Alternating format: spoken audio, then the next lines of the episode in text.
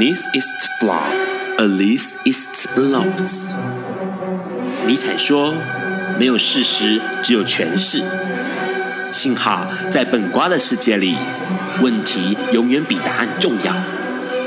今晚让我们一起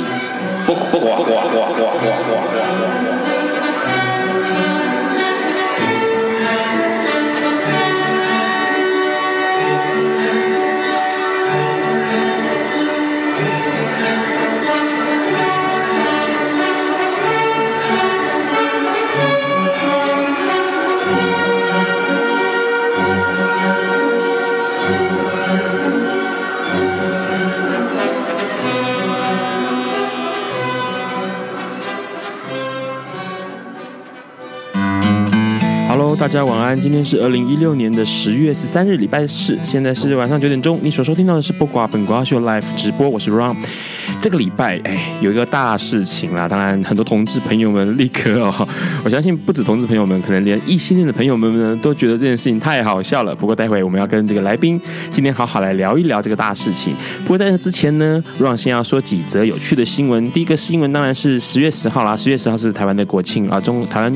华民国的国庆日。不过呢，比较有趣的是，日本举行了一个非常非常有意义的活动。这个活动可能很多人都知道，有些宅宅们一定都知道，叫做好色救地球，就是很好色的好色。OK， 那这个活动其实已经举办了14年了，算是一个非常历史悠久的活动。那这个活动是干嘛呢？这个活动其实就是一群 AV 女优，然后你只要花钱捐助了，然后你就可以戳他们的奶哦，掐他们的奶哦。那这件事情蛮有趣的，因为其实这个事情非常非常有意义，因为它后面像真的非常非常多有关，不管是身体自主权，或者是不管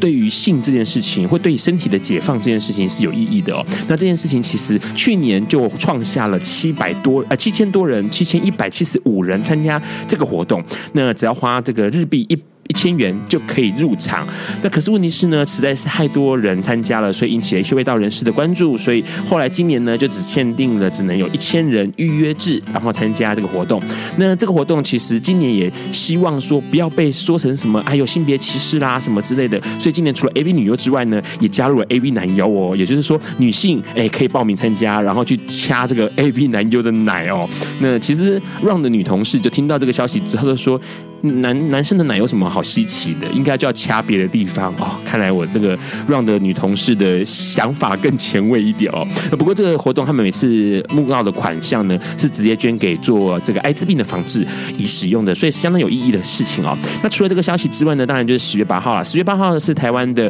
金钟奖颁奖典礼。那当然每年的颁奖典礼大家都很关注啦，看谁是男主角，谁是最佳男配角、女主角、女配角之类的。不过今年有一个人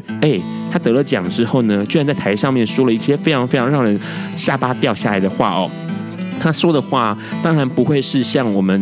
比如说里奥纳多在得奖的时候说要保护环境啦这一类的话题，他居然说同志会毁灭哦，毁灭世界哦，他说同志是不道德的，而且他说的义正言辞。当然他说完话之后呢，立刻招来了群起的反弹声浪哦，不管是民众，不管是演艺圈，全部都对于这个最佳男配角李天柱说出来的话他感到非常非常的愤怒啊！他是男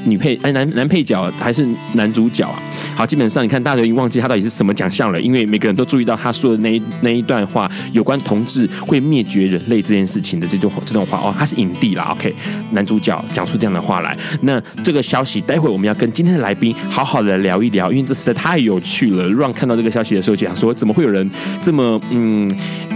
好像没事找事做？他都已经拿到影帝了，基本上已经不需要太多的这个镁光灯跟焦点了。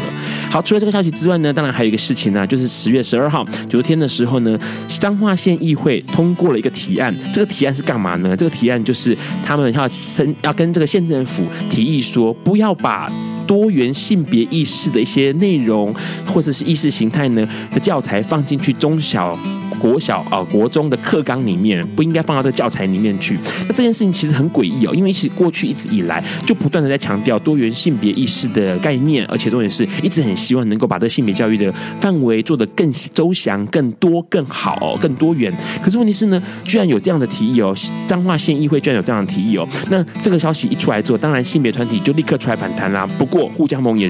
马上的召开记者会表示支持哦，并且他这个护家盟还呼吁全省的这个各县市议会呢，都应该发挥监督的力量哦，检视不当的教育内容，以免学生的成长和学习遭受扭曲。因为其实过去护家盟一直在想一件事情，就是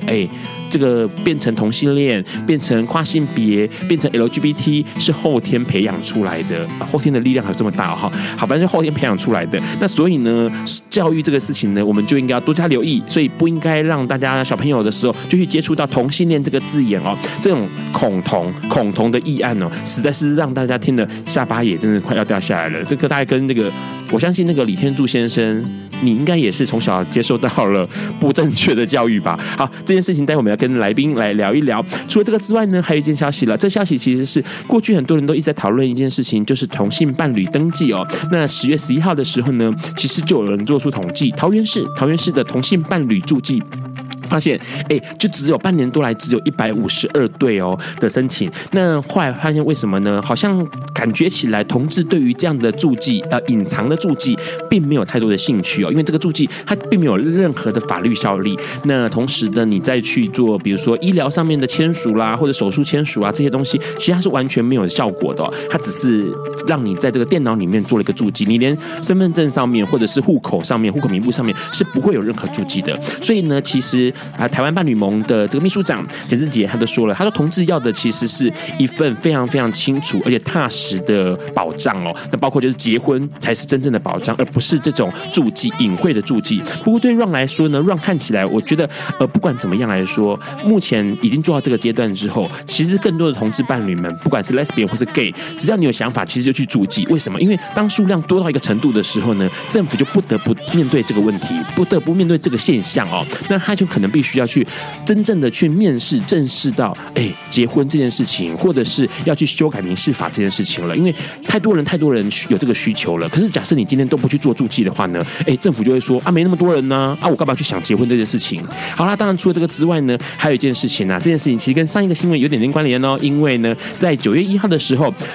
总统蔡英文就提名了大法官人选。这次大法官人选有7个人，其中有5个人在面对了性倾向的权益保障的时候呢，他们做出了非常非常有趣的回应哦。第一个就是像许宗力他就觉得说，这个他其实没有正面的说支持，也没有正面的说反对，可是他就提到说，如果同性恋呢，他是一个这种病态的话，那当然就不应该是有结婚这件事情，应该就只能像现行的法律一样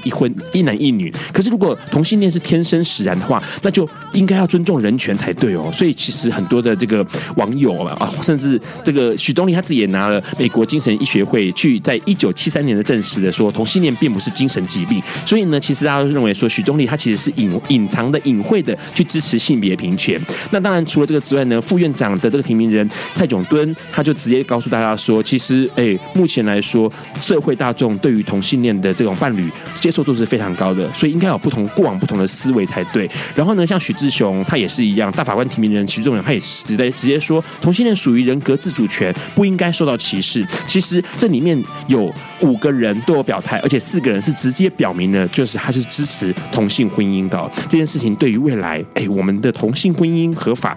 的确是有一些帮助的。在这个之后呢，我们先要跟那个来宾来聊一聊，不过在这个之前我们要先听一首歌，这首歌是来宾给大家的 Heavy Cross。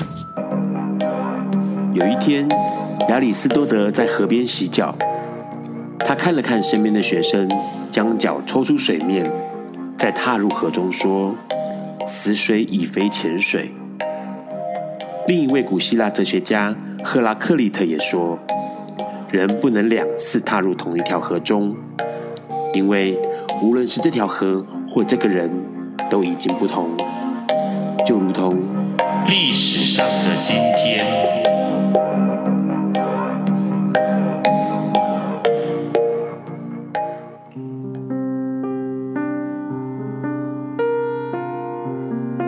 今天是2016年10月13日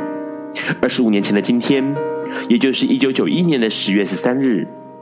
台湾民主进步党在全国党代表大会上通过了台独党纲。台湾的过去长期遭受殖民主义与帝国主义的侵略与掠夺。清代时期，清朝将台湾看作是化外之地，并且割让给了日本，而日本对台湾施行的殖民统治，使得台湾人一直没有办法成为独立自主的人民。因此，台湾社会长久以来就存在着追寻独立自主的政治理念，并且希望台湾能够成为一个拥有独立主权，并且受到国际广泛承认的主权国家。台湾独立早在1925年，也就是民国14年，就可以看见端倪。孙逸仙就在孙中山与台湾中表示，在台湾的中国同胞被日本压迫，我们必须鼓吹台湾独立，和高丽的独立运动相互联合。10年后，毛泽东也在《红星照耀中国》中说，如果朝鲜人民希望挣脱日本帝国主义者的枷锁，我们强烈支持他们争取独立的战斗，这一点同样适用于台湾。而且蒋介石也在民国27年的抗日战争与本党前途中强调，总理以为我们必须使高丽、台湾恢复独立自由，才能巩固中华民国的国防。而后来蒋介石与国民党在台湾种种的横行，导致台湾人民群起对抗时，毛泽东甚至也在《解放日报》中表示，我们中国共产党所领导的武装部队完全支援台湾人民反对蒋介石和国民党的斗争，我们赞成台湾独立，我们赞成台湾自己成立一个自己所要求的国家。然而，随着全球趋势和台海情势的变化，主张台湾独立的党派也逐渐浮上台面。不仅有台湾独立革命党、台湾独立党、自由台湾党，但在国民党一党独大、以党治国的年代，勇于挑战并直言台独理念的，正是如今逐渐与台独保持距离或可能转至台面下运作的民主进步党。1991年10月13日，民进党第5届第一次全国党员代表大会上通过修订党纲中的一个条文，这个条文就是台独党纲。这条由民进党创始党员林卓水起草的台独党纲，并不是一份文件，而仅是党纲中的一条，内容描述台海现况，并强调民进党追求让台湾成为正常国家的理念。条文内提到，台湾主权独立不属于中华人民共和国，且台湾主权不及于中国大陆，这既是历史事实，也是现实状态，同时也是国际社会的共识。台湾本应就这样的主权独立的事实来制宪建国，才能保障台湾社会共同体以及个别国民的尊严、安全，并提供人民追求自由、民主、幸福、正义以及自我实现的机会。因此主张依照台湾主权现实独立建国，制定新宪法，并依照台湾主权使台海两岸依国际法建立往来的秩序，并以台湾社会共同体为基础，以保障文化多元发展的原则来重新调整国民教育内容，使人民对于国家、社会、文化的认同能自然发展成熟。这样完全民主、强调台湾全体住民主权的条文，为台湾人民点亮了脱离殖民独裁历史的希望。只是后来民进党越来越常参与台湾公职和国家事务，同时不希望各界与美国认为民进党急于强行推动台湾独立，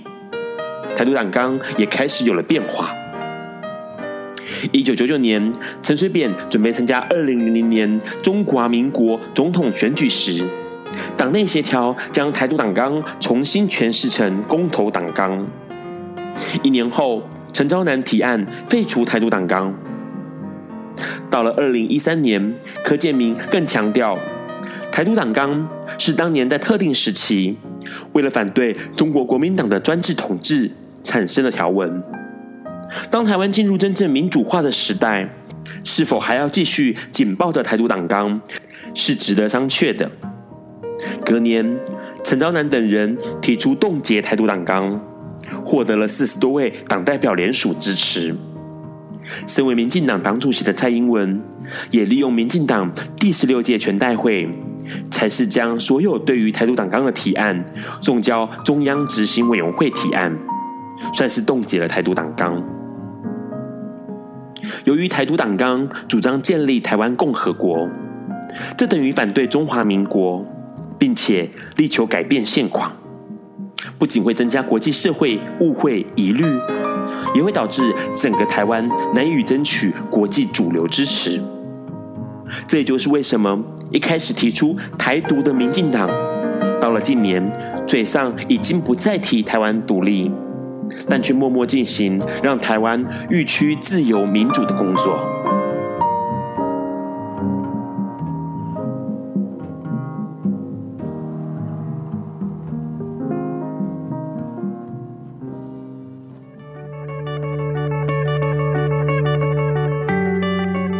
今天是昨天的明天，是明天的昨天。今天可以是去年的今天，前年的今天，甚至是历史上的今天，但今天不会重来。你今天过得如何？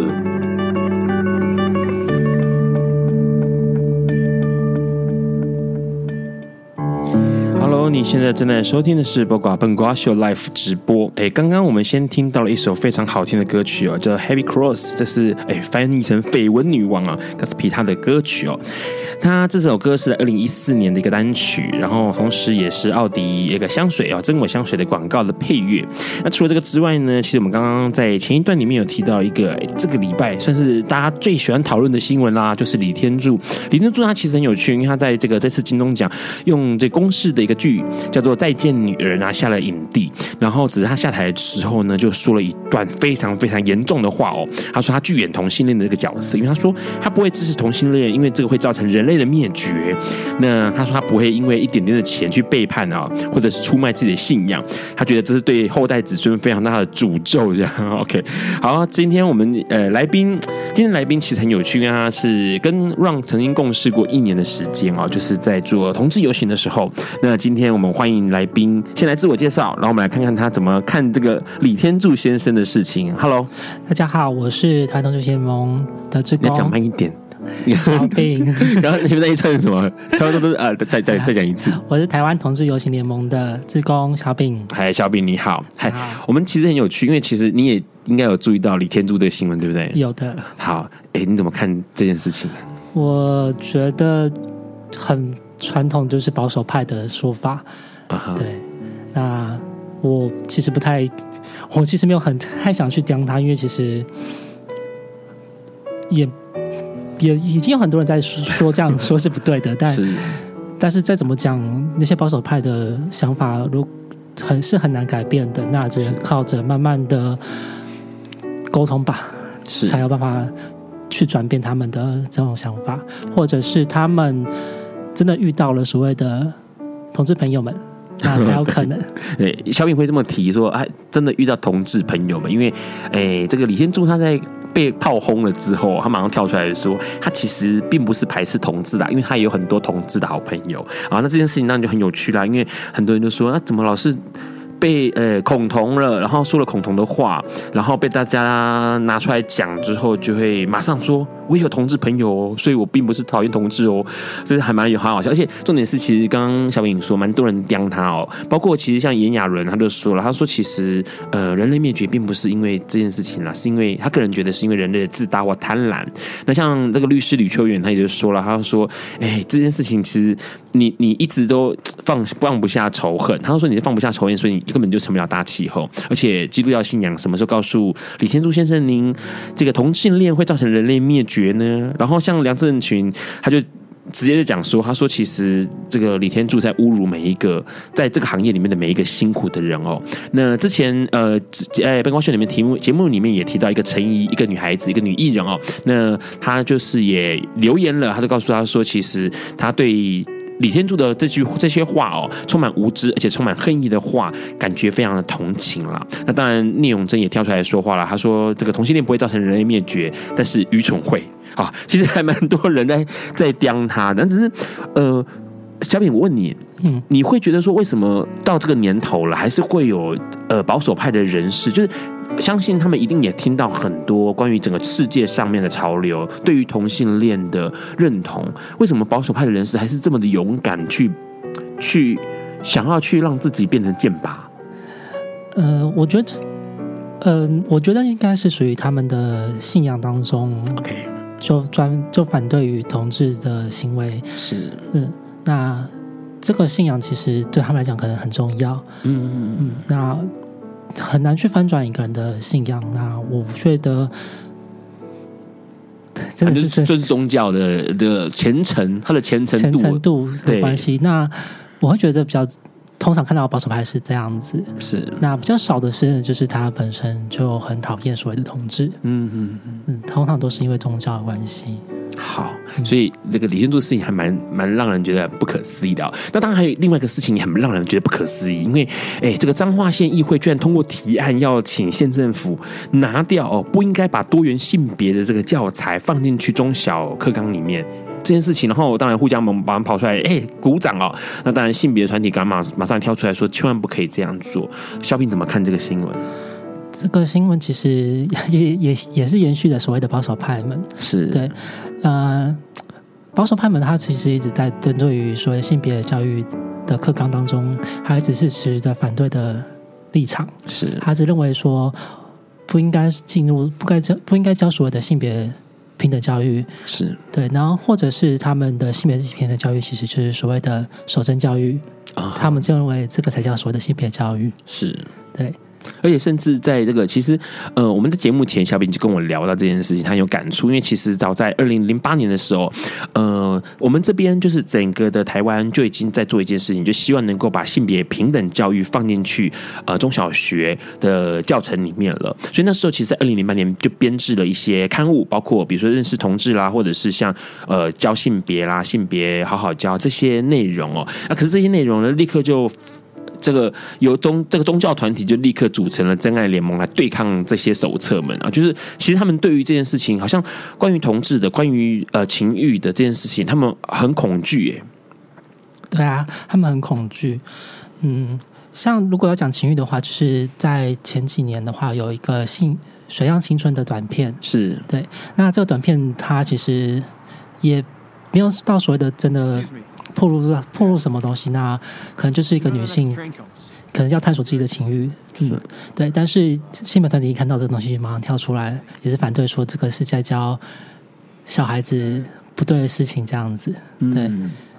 所以说实在话，对于可能接触到了有关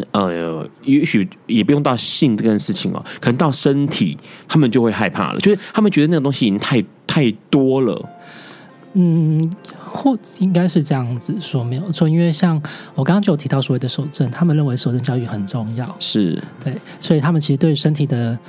自然展现，我觉得他们是属于比较畏惧害怕的。是，而且其实这次在彰化县议会通过这个提案之后，护家盟跑出来说，他们其实还发了5大声明，而这5大声明其实讲的哇，真的是铿锵有力的。他们就说，比如说他们认为说这个彰化县议会啊，为了下一代幸福，然后这个提案要高度的支持而且赞赏哦，因为他觉得说我们任何的民间团体都不应该对人民赋予权利的议会呢给予污名化，也就是说性别团体你不要跑出来讲说彰化县议会做的不对啊，这个人民团体不应该这样去讲这些事情，因为他们是为了下一代的幸福。那同时呢，互加盟 OK 互加盟他们也在第二条的时候，第二条声明就结束了，他说的这个各县市哦，全国各县市其实也都应该这样子，包括要结合这个当地的家长啦，或者是教师啊，或者是头脑清楚 OK 他们强调头脑清楚的民间团体啊，来检视教育的内容哦。好，然后因为要维护下一代孩子的幸福成长空间，那当然他们还提到说呢，这个异性恋霸权、恐同症这些字眼哦，应该要拿掉，全部要从教育体系里面全部拿掉哦。那从来陶斯泰也讲到说什么多元性别从来就没有被认真的定义过，概念模糊，而且是不清楚的，而且是错误的，不应该被拿来使用。然后同时这个同性恋啊、双性恋啊，或者是跨性别这东西，实在是太影响下一代太多了，就不应该再继续被小朋友知道了。其实这个还蛮可怕的，因为之前其实在很多时候2008年开始一直过来，其实大家都强调一件事情，当你不去提同志教育的时候，其实你就是一个很清楚的在性别教育上面就是一个非常非常错误，而且是非常非常偏颇的，因为你连同志教育都排除了，你就等于是不是性别平等了，因为你就完全是已经排除同志教育了，不给小朋友认识这件事情的机会嘛。对，就是假如说把所谓同志教育从性别当中抽出来的话，那我们其实一直在接受到所谓的异性恋，是不管这个社会就一直告诉说男生是喜欢女生的，是对。那对于同志的自我发展，其实我会觉得如果会被局限住，那会很晚的认知到自己所谓是同性恋者，那也会因为社会当中告诉大家异性恋者是正常的，那同性恋者就变得被排斥，或是认为是一个异常的状态。这其实就完全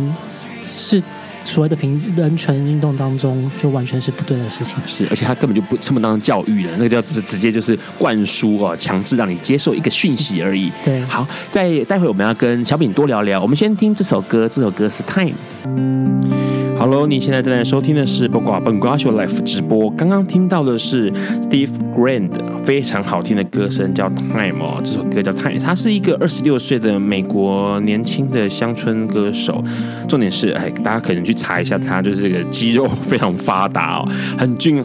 俏，然后肌肉又好的，身材又好的一个男歌手。问一下小饼，今天那五首歌也都是小饼点给大家听的哦。为什么你想点 Time 这个歌？其实我想点这首歌，只是因为他很帅，是这样吗？是因为男歌就是那个歌手，他是一个出柜的，对，像是男歌手，对。那他的 MV 的话，也都是以男同志的情节为主。那我觉得。所以我就因为其实是因为这样，所以才把它挑出来。那刚刚我们在第一首歌听到的 Heavy Cross 是为什么想点这首歌？这首其实他的主唱也是公开的女同志，是对。那她也是一个很勇敢发言展现自己的女性。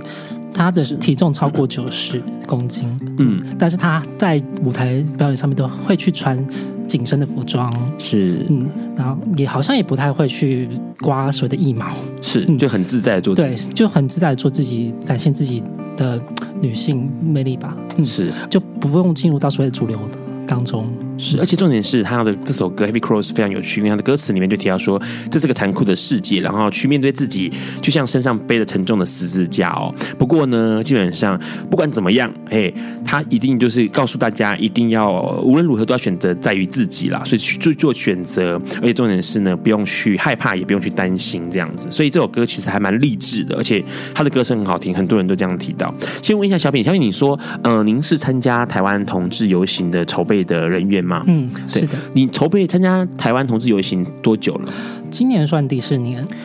年，就是大概是从今年2016嘛，所以大概是2012开始的。我是2012第10届的时候进入的，是只是中间有离开一届，其实有离开一届这样子，所以算实际上做起来大概是3年左右，4年啊，对，因为上算起来是4年，对啊，我是第10届进来的。对，那我问一下，你现在目前今年是在哪一组工作？今年是在设计组，然后又跨了一个文宣组，对，就是大家觉得很讨厌的主任数的文宣组。是，所以因为基本上Ron 会邀请小饼过来哦，其实一个很大的重点，因为文宣组他们当然就最清楚每一年的游行里面的主题啊法跟内容这样子。所以文宣组基本上是刚你提到是要撰写主论述，在主题讨论出来之后，然后就要把这个主题给发挥出来，让大家知道今年在讲什么。对，就是主论述其实是我们每一年都会先讨论说我们今天想要讲什么，是，然后当大家有个共识之后，我们文宣组这边就要阐述所谓的主论述，让大家知道我们今天想要讲的东西是什么。是，问一下，像你这样参加筹备游行的活动时间算是4年了，你有什么样的想法？这四年下来，你个人的想法？我在2012年进来的时候，我其实是对所有的性别运动完全不了解的。你说4年前？对 ，OK， 5年前了，5年前，对，就5年前。就是我对性别运动其实完全是不了解的，我是进入到台湾同志游行之后才开始慢慢接触的。那为什么当初想要加入？当初想要加入，其实因为它是第10届，然后我也没有走过游行，然后就刚好又看到了在争筹备志工，是，所以我就加入了。是，然后发现筹备志工根本无法走游行。不会，我第一年因为是设计组的，所以还是有，你们还是有走，对不对？因为设计组就是在游行当天是没有事情的。对对对，因为你要很多人会问 Ron 说，你有走过游行吗？我从来没有走过。我弄了游戏那么久，从来没有走过，一次都没有走过，这件事情蛮诡异的哈。是啊，所以当时是因为第10届，所以刚好看到招募就进去了。那进去到现在，你说你开始是对于性别运动没有概念？对，我刚开始的时候真的是对性别运动完全不了解。是，然后我是在第2年的时候才进入到文宣组当中，慢慢的去听文宣组的那些一些前辈们，是对在讲书的讲东西，然后我自己再去读，再去看，是对，才慢慢的了解到所谓的性别运动在讲什么东西，然后同志运动在讲什么这样子。像现在你也参加筹备这样一路下来，你这样看过去，有没有什么事情让你觉得印象很深刻？像我觉得对你来说可能意义很重大，是因为你透过这些参与，你变得很会去，因为要去吸收嘛，你必须要写论述，你必须要告诉大家在想什么，所以你可能就要花很多时间去做功课 ，OK， 练习怎么样陈述哦。你除了这个之外，你有没有看到一些有趣的事情？在整个游行过程当中，筹备过程当中，在游行过程，在筹备当中有趣的事情，其实我是比较属于察觉值很小的人，对，所以你做什么很小？就是察觉，就是我比较不太关注周围发生什么事，所以有趣的事情是我觉得没什么。那有什么让你印象很深刻的？印象深刻的话，其实是在于说进入之后，我想法改变了很多。我本身是属于一个比较所谓自卑型的人，对，是。但是进入当中之后，读那些论述，就是才然后慢慢的让自己有比较所谓的力量，去承认自己的这个个体存在。是，对。还有可能因为你刚刚也提到说，可能对于自己比较害羞的这个状态可能对于表述这件事情也会比较有困难，可是后来就慢慢越来越好。会越来越好，没有错，是对，就是有在慢慢的让自己练习讲出来想讲的话，会比较敢讲，要不然其实很久之前我是完全不敢讲，所以现在上节目其实对我来讲也是一个很大的挑战。我看小明一直都觉得很紧张，对，你可以看我，你看我的表情就是一直不很轻松自在的样子，就是当中是闲聊就好，大家好，不要这么紧张啊。其实有比较有趣的是，因为很多人会觉得说游行每年到101次，而且人越来越多，很多人把这天当作是一个好玩的 OK 可以展现自己的骄傲的走在路上，可是其实背后有很多辛苦的人们在工作。那筹备当然是一群人，然后当天志工又是一群人，然后反正就是参加过志工，你不会觉得兵荒马乱吗？每次 Ron 到最后面我都快累垮。是，像今年我就觉得好累哦。为什么？就是算我觉得有点拉两头烧，就是我工作其实也蛮忙的，就自己正职工作嘛。对，是对。然后游行那边也很多，就是越靠近游行，其实很多事情都会压缩到，是对，这工作时间就会越少，是，那就整个是完全崩溃状态。好，不过也快结束了啦，因为基本上今年游行就是10月底 ，OK， 10月最后一个礼拜6就是今年的游行了。游行结束就可以放松了，好吧？是对，明年还会参加嘛？会啊。好，所以你看明年还有一段时间啦，反正可以好好休息一下。好，在这个之前呢，我们要先继续聊。之前我们要先听一首歌，这首歌是小品点给大家的，是叶淑英的歌曲，这首歌叫做《非常属于我》。Hello， 你现在正在收听的是不寡本瓜秀 Live 直播。刚刚先听到了叶树英的歌哦，这首歌叫做《非常属于我》，是收录在1995年《非常属于我》这个专辑里面。那这个女孩子蛮有趣的，因为她其实不是一个畅销歌手，所以其实很多人对她的印象不深哦，可能会把她拿着跟其他人哦，叶树涵，反正就是一些其他的歌手混在一起哦。不过比较有趣的是，叶树英她其实过去一直以来的歌曲大部分都会跟社会运动或者社会脉动有关系的哦。那很多人会形容她说她的歌声哦，虽然这个不动声色，但是可以直接穿透人心哦。而且重点是她之前过去也曾经驻唱过女巫店，女巫店很重要，她是在台湾早年在发展女权跟性别的时候一个很重要的书店哦。女巫店是女书店是书店，女巫店是她楼下的 pub。好，女巫店。好，然后再来还有一个东西，就是她也曾经为劳工阵线编曲，还有演唱过，这是叶树英。好，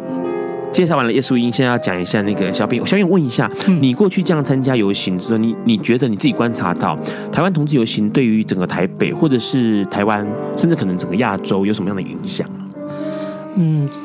有什么样的影响的话，其实就是带来什么样的改变？就是其实每一年的人数会越来越往上攀升，那其实也越来越多的国外的人会来进入，就会回来参加台湾的同志游行。那也会有一些国外的那个社会团体，对，志工团体会过来采访，所以我觉得这蛮有趣的，对。是，可是其实好像还有一些状况哦。我觉得，台湾同志运动，或者是说性别运动、LGBT 运动里面，当然同志的这一个脉络，随着同志游行 ，OK， 每年一次的台湾同志游行有一些变化。不过，小品自己好像也观察到一些东西，比如说像同志圈里面还是有一些。我觉得是圈内自我歧视的现象，好像还是没有什么变化。比如像拒绝 CC 这样的东西。是，就是从我开始进入到现在的观察，就是同志圈内对于所谓的女性化 CC 的现象，一直都是排斥的状态。那我会觉得有点奇怪，是因为我们同性恋者已经被排斥了，是，但是我们又要进入到所谓的主流当中，要展现所谓的男性气概，是反倒去排斥了我们明明就是跟我们一样是同性恋者的人，是那我会觉得有点会觉得说我们在做什么。很奇怪的就是圈内的 OK 领域内的社群内的自我的排挤，就跟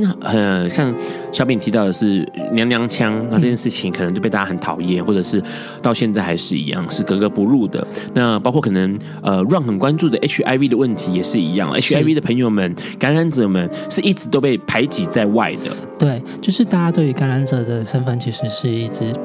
有一种把他病态，就是觉得他很污秽的，不要靠近我，娘娘腔不要靠近我 ，HIV 也不要靠近我。对，那针对 HIV， 其实我很讨厌大家就是会那么惧怕跟恐惧 HIV， 然后甚至会说出他就对 HIV 那么不友善。是，因为他真的其实没有什么好紧张的，是因为他的传染途径真的。我觉得还算麻烦的，蛮麻烦的。对、okay. 对，因为它是靠体液传染的嘛。是，对啊。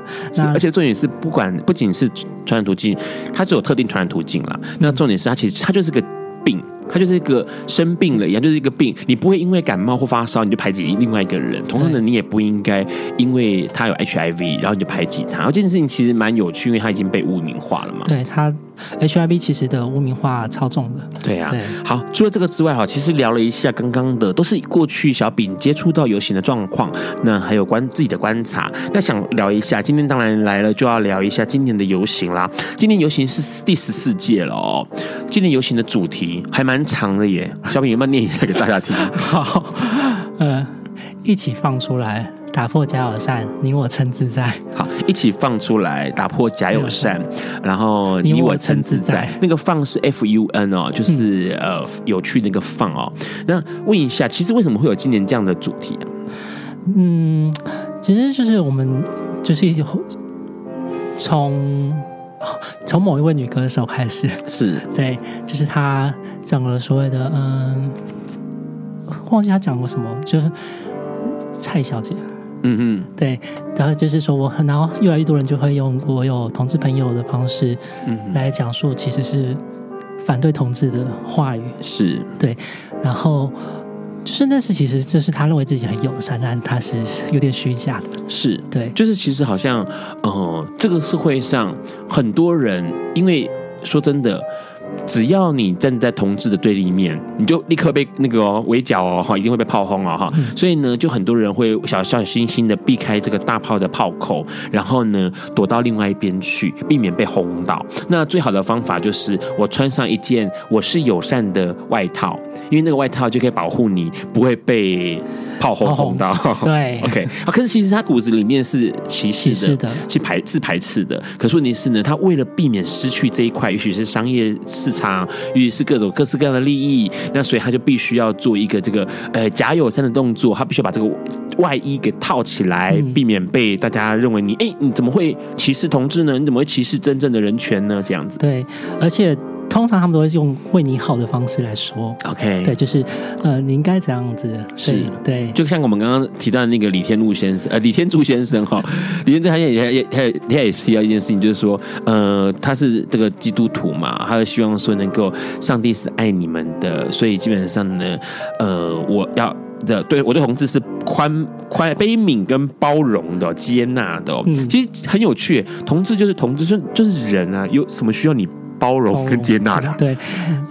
其实他们一直会开始强调说的后天跟先天这个东西，是，那我会觉得其实何必要去强调这个东西呢？是你喜欢一个人，你喜欢一个人是要去强调所谓先天后天，所以异性恋者他就是先天的嘛，是他搞不好也是被教育出来的，是。而且问题是，其实很有趣是，刚刚除了我们讨论到了这个同志，有一些像是艺人或者是公众人物，或者是像这在发言的过程当中，他用一个友善的外衣保护自己不被外界攻击。OK， 除了这个之外，其实假友善现象还蛮多的，比如包括刚刚我们一直提到这个过去其实同性注记这件事情，对于Ron来说，他其实也是一个假友善的感觉，因为他并没有实质的任何帮助。对。然后呢，好像做了，然后就安抚你们，给你们一些糖吃，让你们乖乖不要吵同志朋友们不要吵，因为你们现在就注记喽，两个人在一起喽，不要吵。对。可其实没有实质的内容，他其实完全没有所谓的法律效应，他就只是一个注记而已。而且住起来看不到，在电脑里面看得到。对，然后完全没有什么作用。对，可是其实对于Ron来说，他是一个假友善，但是Ron会觉得大家还是要去注记，为什么？因为越多数量越多，其实到头来一定会有一个声音，就是这么多人数注记了，表示有这么多人有对于民事这件事情，民事法这件事情是有需求的，所以政府你必须要面对的。假设你看今天。200个人注记跟20万人注记，你看那个效力有差多少？政府就觉得我不得不碰这件事情了。就是算是用人群的压力了。对，就是反正逼的就对了啦。而且其实蛮有趣，因为其实，在李天柱事件发生之后，Ron 还观察到一个东西，因为那时候在王丹其实就立刻发言了。他说到一件事情，他说如果李天柱这样的言论在奥斯卡颁奖典礼上面的话，那肯定会立刻现场颁奖典礼现场就会被大家虚报。就大家会嘘，然后叫你下台，或者是讲什么东西之类的。可是在台湾却没有人做这样的反应，就整个会场没有人做这样的反应，而且就任由他去发表这样的歧视言论。那这件事情其实王丹就指出一件事情，就是台湾社会在文明这件事情上面还是有很大的进步空间。其实让看到王丹这段话，其实感触很深，因为说真的，我们好像都在假友善，就是如果你真的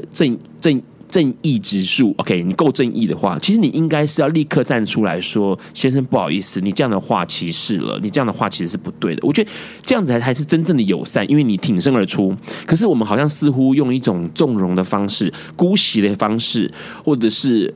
反正我们帮他隐姓埋名，不要去挺他没事就没事了。好像我们也是不知不觉间背负了假友善的这样的名字。就是其实我们对于其实我会觉得台湾社会对于歧视言论的包容性好强烈。对，虽然的确我们虽然其实言论自由当中是就是其实我觉得也包含了歧视的言论，是对，但是当你讲出来歧视言论当中，你也会要被炮轰是正确的，因为言论自由当中也包含了我有权利去说反对你的话，是对，但是大家对于讲出歧视话的人的包容性很高，反正会去说那些反对的人是不是太过于敏感了？是，对，就是好像笑懂得笑就不会恨了。是，对，所以其实蛮有趣，因为其实 Ron 在这次今天的节目文宣他们，其实 Ron 就提了一个东西，面对假友善这件事情，其实 Ron 更在意的是假自在，因为其实后面那句我们今年主题后面那句叫做你我称自在，因为其实 Ron 观察到一个很大的问题存在，就是当假歧视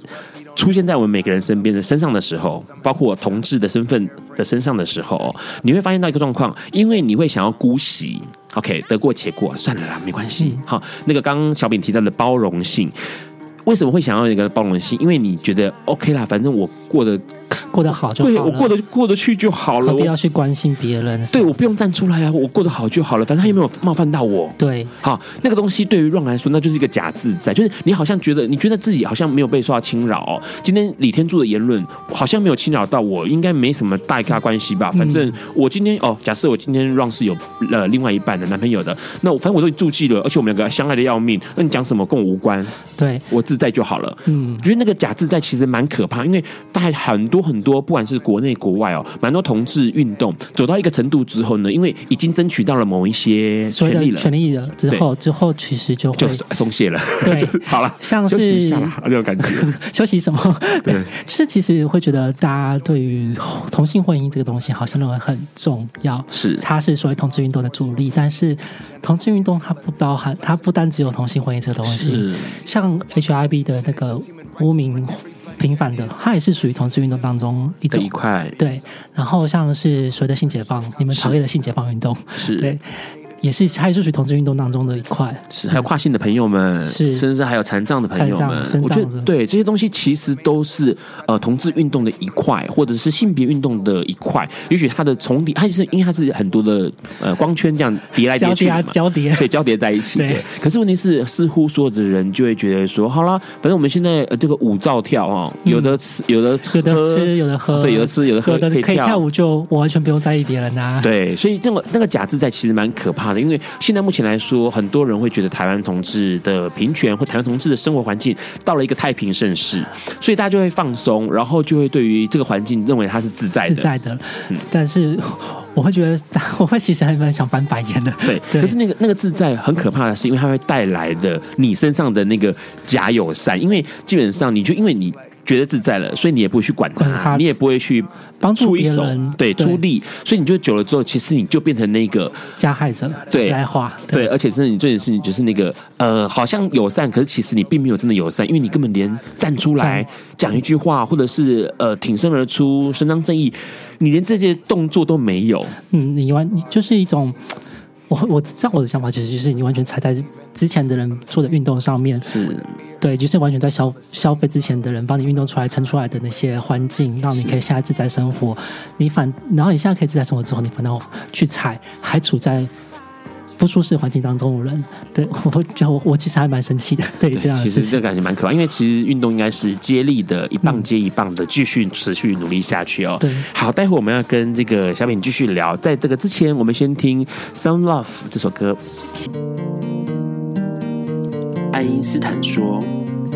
这世界不会被那些作恶多端的人毁灭，而是冷眼旁观、选择缄默的人。”苏格拉底说。世界上最快乐的事，莫过于为理想而奋斗。今晚，谁来跟我们说悄悄话？名人悄悄话。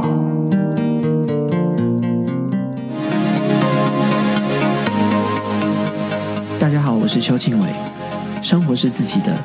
只有自己知道苦中滋味。别人给的感受只是调味，享受自己喜欢的才有意义。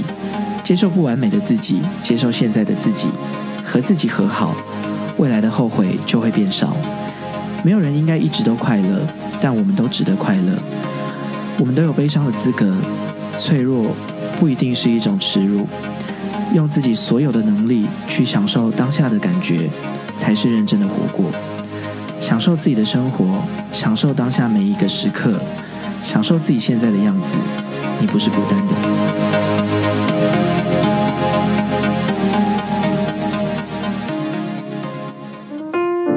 Hello， 你现在正在收听的是笨瓜秀 Live 直播。刚刚听到了Same Love 这首歌是 Macklemore 跟这个 Ryan Lewis 的歌曲哦，他收录在2012年的 Hit 里面。这首歌很厉害，因为他的 MV 还获得 MTV 音乐录影带大奖最具启发性的音乐录影带。它其实内容就是那个男男结婚啊好。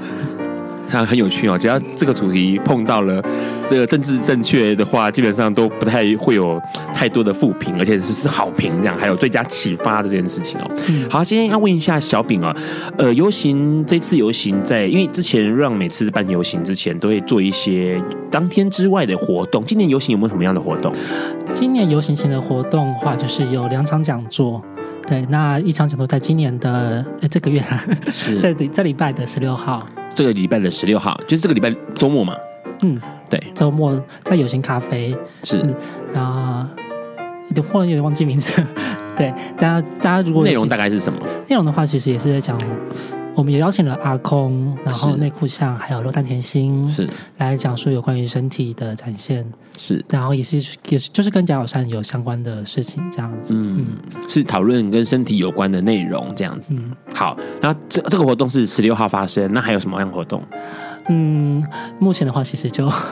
目前是这个就对，因为其实游行已经快近了。对，所以是有一场等于说是讨论身体自主、身体解放的内容。对 ，OK。因为其实这个活动系列讲座有2场，只是一场已经结束了。一场已经结束，然后现在剩下16号这一场可以参加。16号是它是下午嘛，对不对？下午的时间，好，没关系。基本上大家可以从网站上面 ，OK， 打台湾同志游行就可以查到一些相关的活动。是礼拜天哦，16号是礼拜天，礼拜天的下午的时间哦。那今年的游行，问一下，因为其实很多人会想了解一下，今年游行有没有时间啊，集合时间啊，是不是跟往年一样？今年其实有比较晚一点，是几点？我们晚半个小时出发，就是我们是1:30的时候走出去。是，所以几点集合？几点可以开始报到？我讲错了，1:30集合，2:30出发。是，我想1:30出发不是跟以前一样吗？对，好，我错了。所以2点出发，所以2:30出发哦。对，2:30出发，这么晚了哈。2:30出发啊，所以说等于说你基本上1:30左右就可以去集合了。对，1:30的时候开始集合。是，那今年的在哪里集合？集合地点在去年一样，我们在景福门。景福门，对。所以今年的情况会是舞台也是架在景福门这边这一侧。对 ，OK， 好，就是在凯道上面，还是在凯道。好，那今年的路线呢？很多人会关心这个问题，因为想说是不是很远啊？或者是这个会不会很复杂啦、啊？其实每一年的游行的路线，其实我都觉得我们都会有专门去找那种比较不复杂的路线，是对，除非那个路全接不到，是对。那今天我们还是分成2个路线，北路线跟南路线。是，那北路线是绿蓝紫，南路线是红橙黄。是，北路线的话走的是中山南路到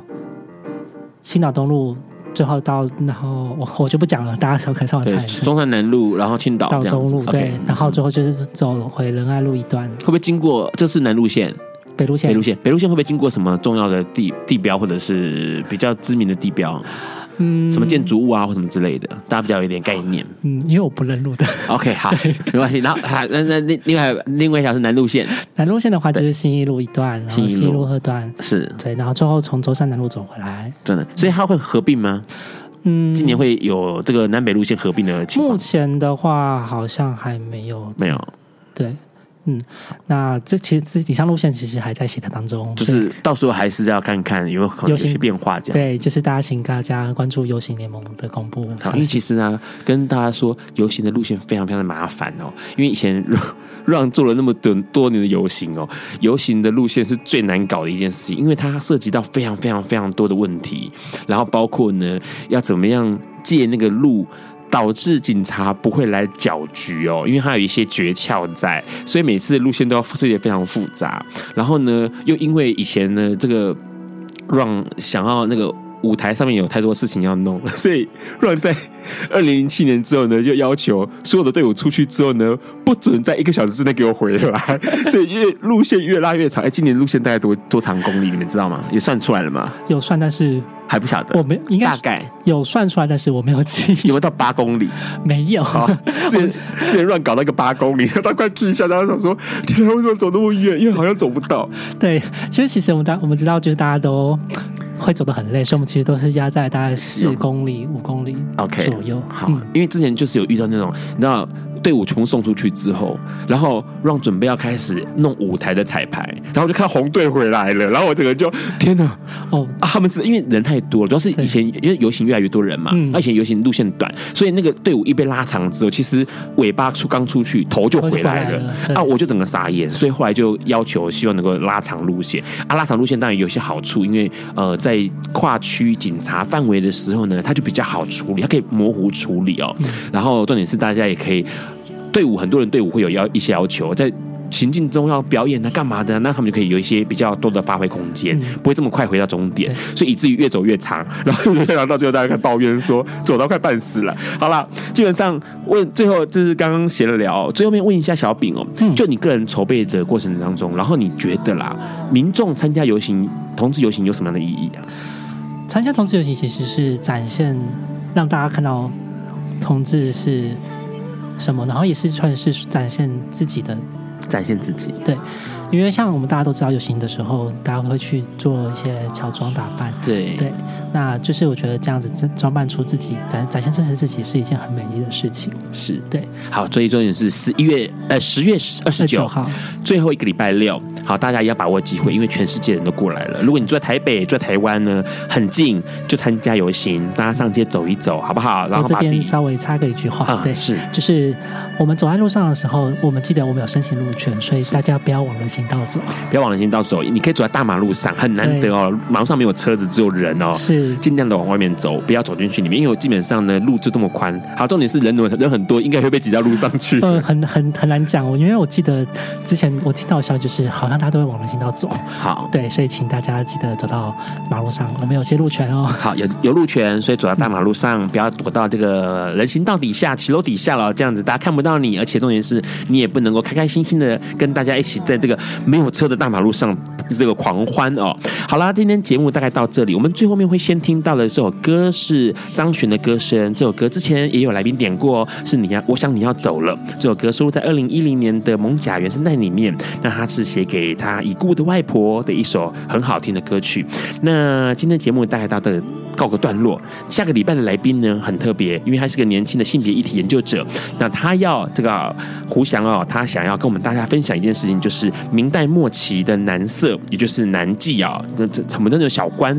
的一些文化。那除了这个之外呢，Ron还要再预告一件事情，下周也就是10月27号，笨瓜秀满1周年了。这1周年的时候呢，Ron会举办一个盛大的活动，而且当天会来一个非常非常非常重量级的来宾。好，非常重量。来宾至于是谁呢？Ron必须要先保留，因为他是个神秘嘉宾，而且真的是非常非常大咖。那请大家可以密切的注意粉丝专页，粉丝上面都会有活动的讯息。那今天很高兴邀请到小饼跟我们分享台湾同志游行的事情，谢谢大家，大家晚安喽，晚安。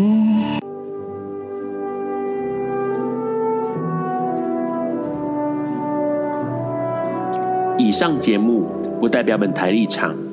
感谢路德协会与中华电信协助播出。